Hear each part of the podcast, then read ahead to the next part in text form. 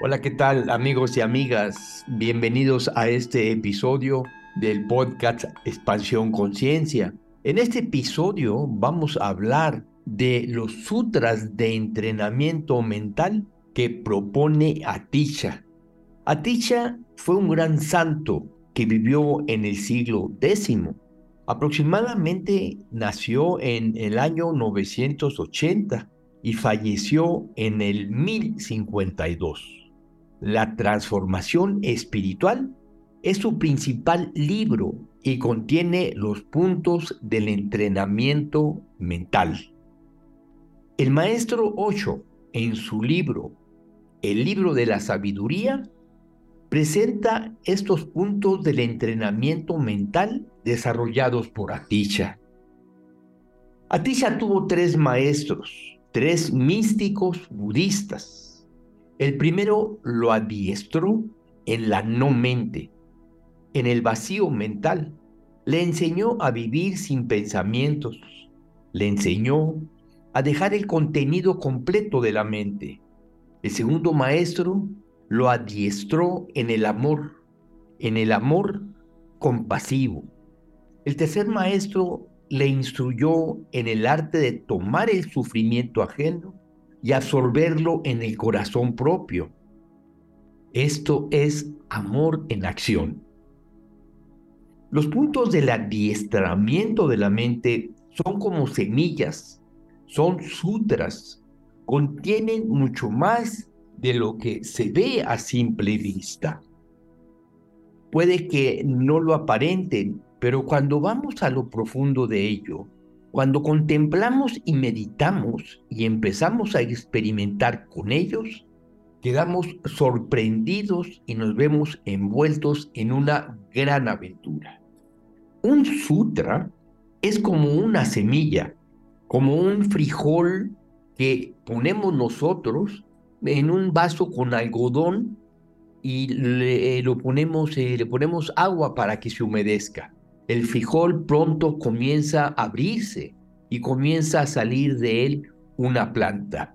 Así es un sutra, es una enseñanza que vamos a, dejar crecer a través de nuestra contemplación y nuestra meditación. El primer sutra de Atisha dice, aprende los preliminares. ¿Cuáles son los preliminares? El primero es la verdad es. A la verdad no hay que crearla. La verdad no es algo que está lejos. La verdad está aquí y ahora. La verdad nos envuelve como el océano envuelve al pez. Así es con la verdad. Así es con Dios. Así como decimos la verdad es, podríamos también decir Dios es. Dios está dentro y fuera de nosotros. Dios es todo. Baba Muktananda solía decir, Dios vive en ti como tú. Lo repetía una y otra vez, Dios vive en ti como tú. Este es el primer preliminar. Tenemos que dejar que cale lo profundo en nuestro corazón.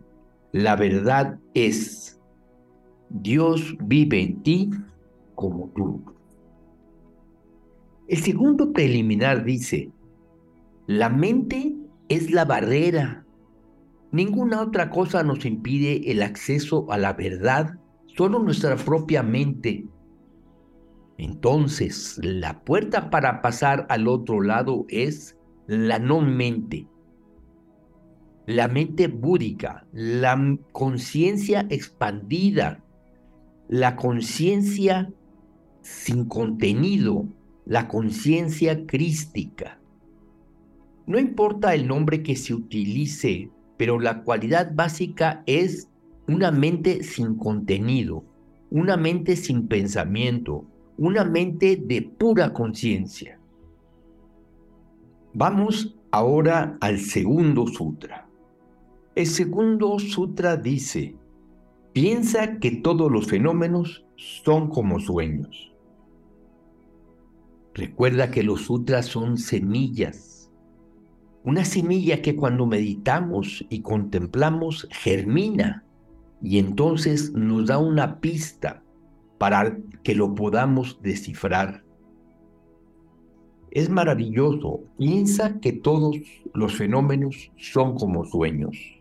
Todo lo que puedas observar, ver, mirar, mirar como fenómenos materiales, fenómenos psicológicos, fenómenos espirituales, todo es lo mismo. No hay necesidad de hacer distinciones. Lo básico es que puedan ser vistos como sueños. Esta es una técnica muy poderosa. Empieza a contemplar de esta manera. Si andas por la calle, piensa que las personas que pasan son sueños. Que las tiendas y la gente que está allí son sueños. Los clientes y la gente que viene y va son todo un sueño. Las casas, los autobuses, los carros, el tren, el avión, todo son sueños. Y entonces algo pasa en nuestro interior. Cuando vemos todo de esta forma, como sueños, con un destello de conciencia podemos ver que nosotros también somos un sueño. Esta es la mejor manera de dejar el ego y la más fácil. El ego es un producto derivado de la ilusión de que lo que vemos es verdadero, si piensas que los objetos son verdaderos, entonces el ego puede existir. Si piensas que los objetos son sueños, el ego desaparece. Si pensamos continuamente que todo es un sueño, entonces un día, una noche, una noche mientras dormimos, recordaremos que todo es un sueño y tendremos la experiencia de encontrarlos profundamente dormidos y al mismo tiempo despiertos. Piensa que todos los fenómenos son como sueños. Primero, los objetos perderán su objetividad y segundo, el sujeto perderá su subjetividad y eso nos lleva a la trascendencia el objeto carece ya de importancia y el sujeto tampoco importa ya. ¿Qué es lo que queda entonces? Queda una conciencia trascendental, un observador puro, un observador sin la idea del yo o del tú, tan solo un espejo limpio que refleja aquello que es. Y entonces recordamos, Dios es aquello es. Dios es. Pasamos ahora al tercer sutra. Examina la naturaleza de la conciencia nonata.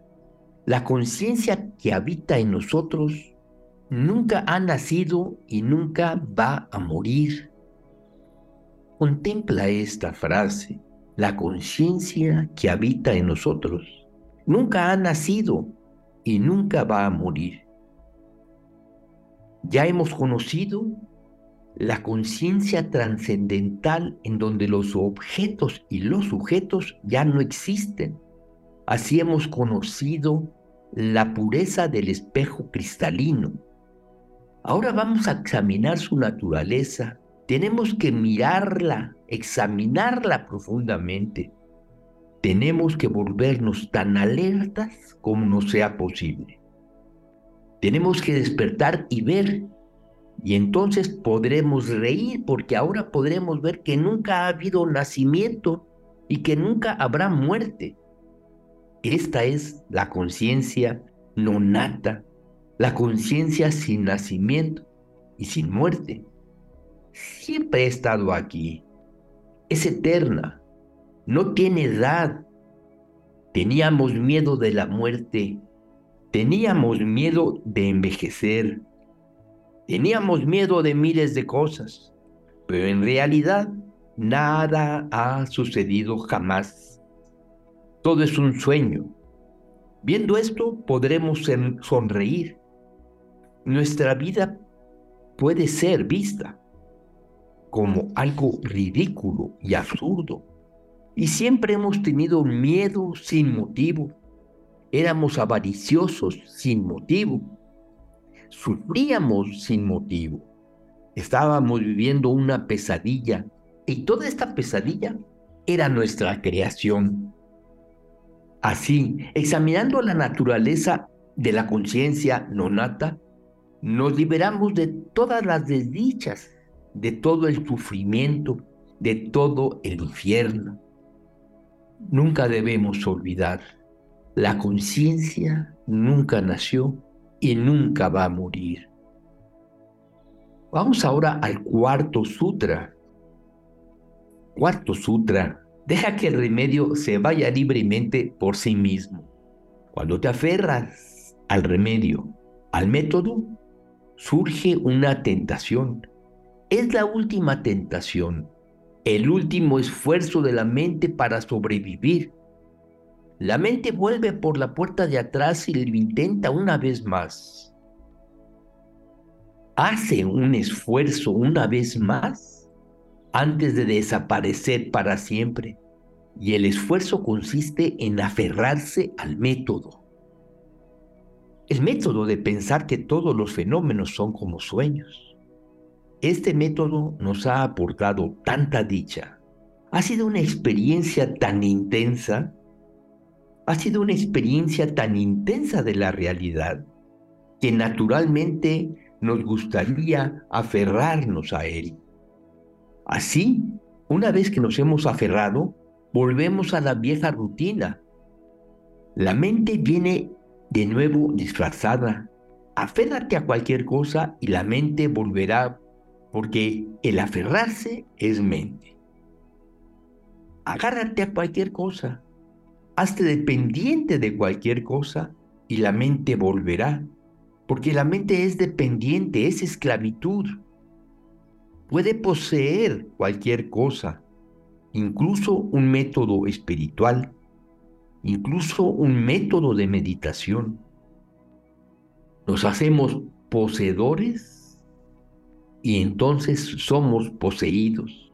Da, lo mismo que poseamos dinero o que poseamos un método de meditación tremendamente significativo. Lo que poseamos nos va a poseer y tendremos miedo de perderlo. Atisha dice, cuando llegues a lo supremo cuando se libere la conciencia, deja el método inmediatamente. El cuarto sutra. En el tercero Atisha dice, examina la naturaleza de la conciencia nonata. Y en el cuarto, inmediatamente después dice, deja incluso que el remedio se vaya.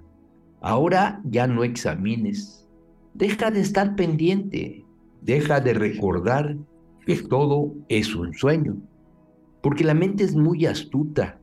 La mente puede empezar a decirnos, ya no eres una persona vulgar, ahora eres extraordinario, has llegado, te has convertido en un Buda, te has iluminado. Esa es la meta de todos los seres humanos. Y muy raramente uno en un millón llega. Tú eres ese uno en un millón. La mente nos dirá toda clase de tonterías y por supuesto el ego se verá muy complacido y entonces volverá. Quizás empecemos a sentirnos muy bien, mejores que los demás. Quizás empecemos a sentirnos especiales, espirituales, santos. Todas estas cosas.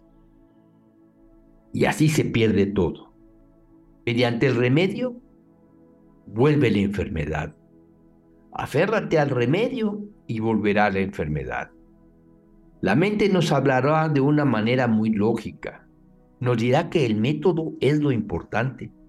Cuando esto pase, cuando algo dentro de nosotros nos diga que hemos llegado, tenemos que tener cuidado. A partir de ahora, tenemos que ser muy cautelosos. Ahora cada paso debe ser dado con extrema precaución. Deja incluso que el remedio se vaya libremente por sí mismo. Y pasamos al quinto sutra. Asiéntate en tu ser interior. Cuando dejamos el remedio, automáticamente empezamos a asentarnos en nuestro ser interior. La mente se apega y nunca nos permite asentarnos en nuestro ser interior. Pero cuando nos dejamos de aferrar, desaparecen todos los sueños, todos los deseos. Hay conciencia pura, sin esfuerzo, sin métodos. En el momento en el que nos asentamos en nuestro ser interior, ya no hay nada que hacer. Solo existe este momento, este ahora, este aquí. Todo es silencio y profunda serenidad. Sin embargo, la experiencia de asentarnos en nuestro ser interior solo es momentánea al principio. Serán solo destellos que poco a poco van siendo cada vez más seguidos y más sólidos.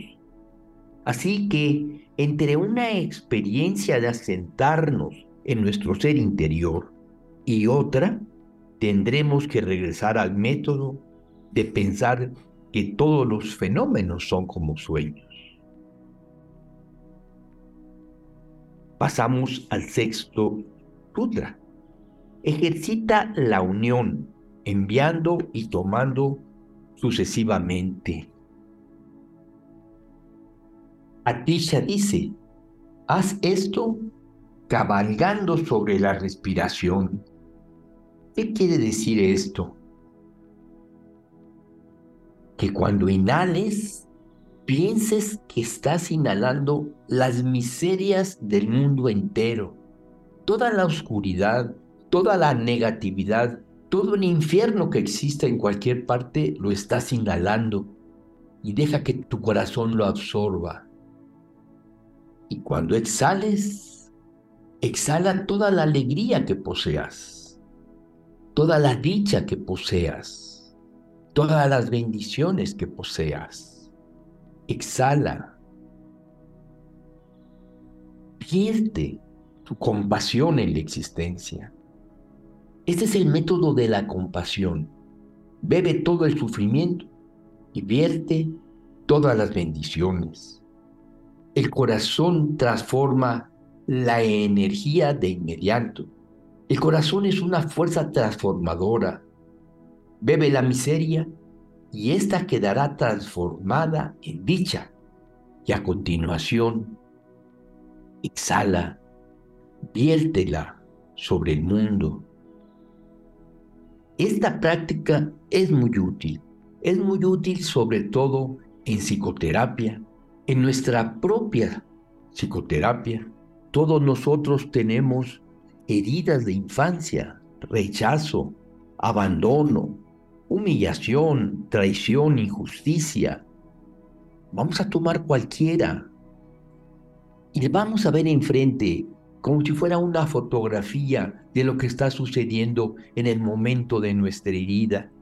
El padre que se está yendo de casa que se está yendo para no regresar, o la madre que nos golpea y nos castiga, o el padre tal vez que nos llevó a la peluquería a que nos raparan como una forma de castigo.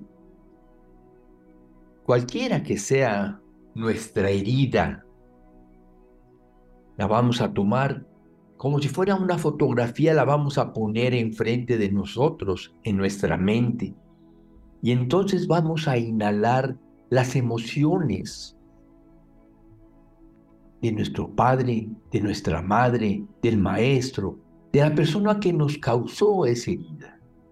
Vamos a inhalar su emoción, tal vez de ira, enojo, tristeza, miedo. Inhalamos y la colocamos en nuestro corazón. Dejamos que se transforme y entonces exhalamos bendiciones de amor a esta persona. Continuación, inhalamos nuestra propia emoción, la emoción del niño lastimado, avergonzado, juzgado. La inhalamos, la llevamos a nuestro corazón la transformamos en amor y la soltamos en nuestra exhalación, enviando bendiciones de amor y de sanación a ese niño herido que ahora vive en nosotros. Esta técnica la repetiremos muchas veces con cada uno de esos eventos que nos causaron una herida.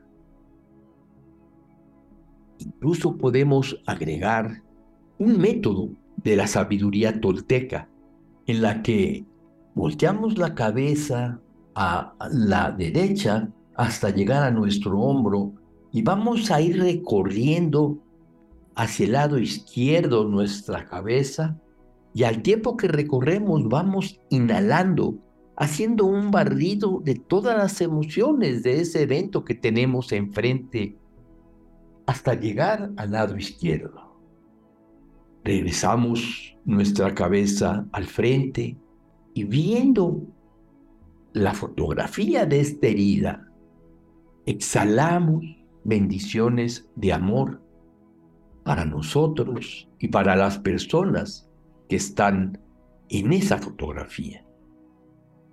Incluso esto lo podemos hacer con nuestra esposa, nuestro esposo, cuando estamos enojados, cuando hemos tenido una diferencia importante, podemos meditar, ver a nuestro compañero o compañera enfrente, voltear nuestra cabeza hasta el hombro derecho y empezar a inhalar todo el sufrimiento, todo, toda la ira, toda la tristeza y todo el miedo de nuestro compañero o compañera, la vamos inhalando hasta llegar hasta el hombro izquierdo para después poner la cabeza justo enfrente de esta situación y exhalar las bendiciones de amor a través de nuestro aliento, como si fueran polvo de estrellas. Las exhalamos sobre nuestra compañera o compañero. Y esto lo podemos hacer con cualquier situación que nos ha lastimado, con cualquier situación que nos ha causado un malestar o que nos ha recordado la, la herida de la infancia. Este es el método de la compasión. Bebe el sufrimiento y vierte bendiciones. El corazón transforma la energía de inmediato. El corazón es una fuerza transformadora. Bebe la miseria y ésta quedará transformada en dicha. Y a continuación, viértelo. Te invito a que hagas este método.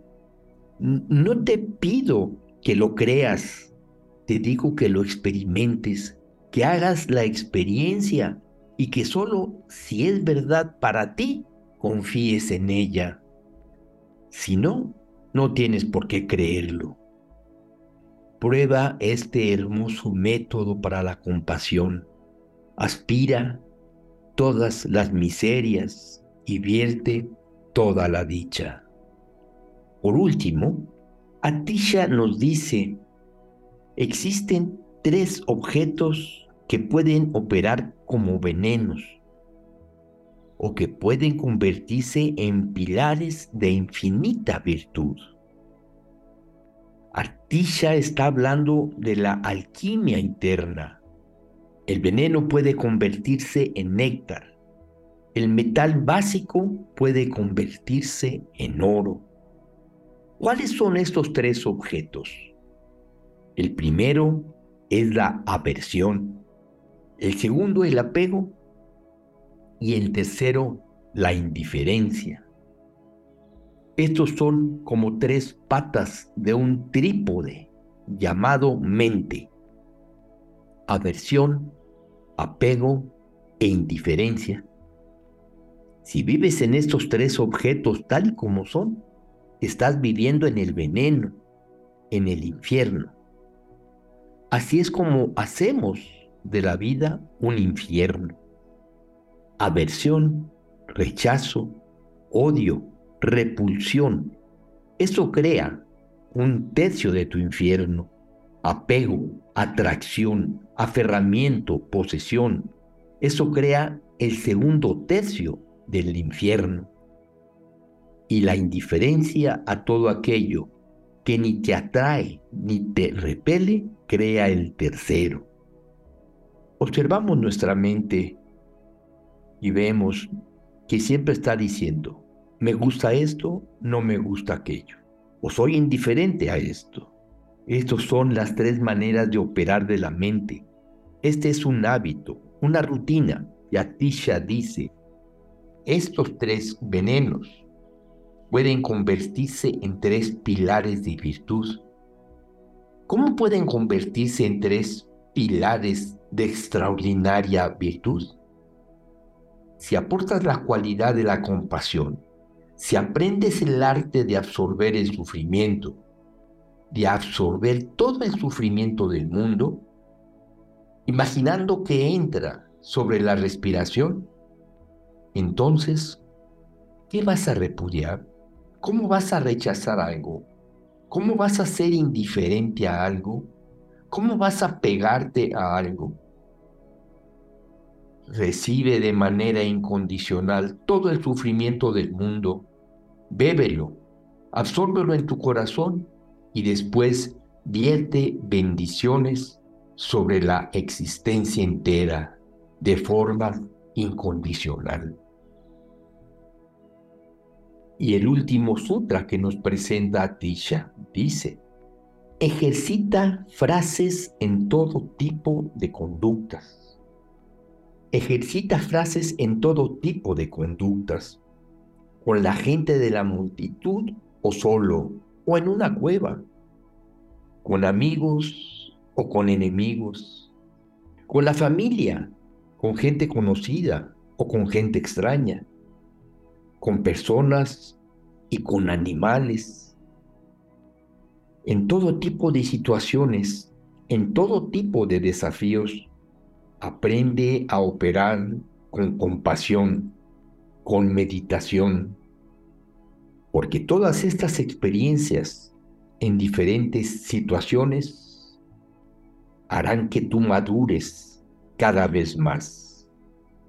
Solo entonces llegarás a conocer la conciencia última, que es la libertad, que es la dicha, la dicha eterna, la bendición eterna. No llegar a conocer esto es perder el sentido de la vida. Llegar a conocerlo es la única meta. Recuerda, la única meta es avanzar en tu madurez, lo más que puedas en esta vida, avanzar en tu amor lo más que puedas en esta vida, avanzar en tu compasión lo más que puedas en esta vida. Gracias por haber escuchado este episodio. Esto fue Expansión Conciencia, Psicoterapia meditación y plantas maestras. Para recibir algún comentario o hacer alguna pregunta, te doy el WhatsApp 5618 54 63 63.